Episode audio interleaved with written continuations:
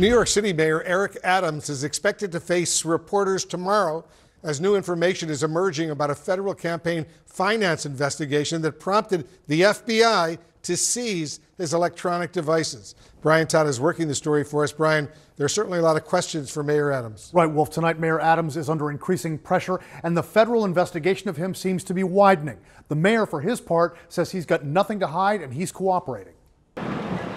Tonight, new information on why FBI agents publicly seized the phones and iPad recently of New York City Mayor Eric Adams. The New York Times reports federal investigators are looking into whether Adams pressured the city fire department to sign off on Turkish officials being able to occupy their new $300 million high rise consulate in New York, despite safety concerns with the Manhattan building. This was allegedly done just weeks before Adams' election, two years ago, while he was still the borough president of Brooklyn. Law enforcement and prosecutors are going to have to look very closely at whether this was these were just actions carried out by an elected official or if they were you know bad acts committed by someone who was who was uh, exchanging favors for for action. Analysts say just the act of trying to cut through red tape to pave the way for Turkish officials to move into the building is not necessarily a violation of anything. Adams, in a statement, said, quote, As a borough president, part of my routine role was to notify government agencies of issues on behalf of constituents and constituencies. I will continue to cooperate with investigators.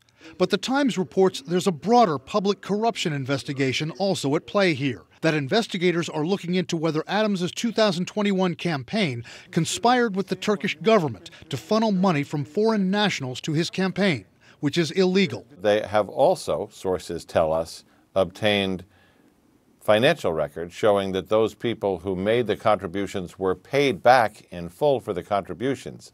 That makes them straw donors, and that brings up the allegation of campaign finance fraud, not just creating straw donors, but get, getting matching funds for the campaign from the city. CNN's John Miller was deputy commissioner of the New York Police Department and served under Mayor Adams. Miller left the department in July 2022. Mayor Adams has denied any wrongdoing and says he has nothing to hide. Adams's phones and iPad were seized in public last week, just days after the FBI raided the home of his chief fundraiser. Later, after the FBI took those phones, the mayor's office reached out to them and said there are other phones in his possession um, that he would like to voluntarily turn over um, to make sure that you've gone through everything. Neither Mayor Adams nor any members of his campaign have yet been accused of any wrongdoing. And as of now, no charges are publicly known to have been filed in connection with this investigation.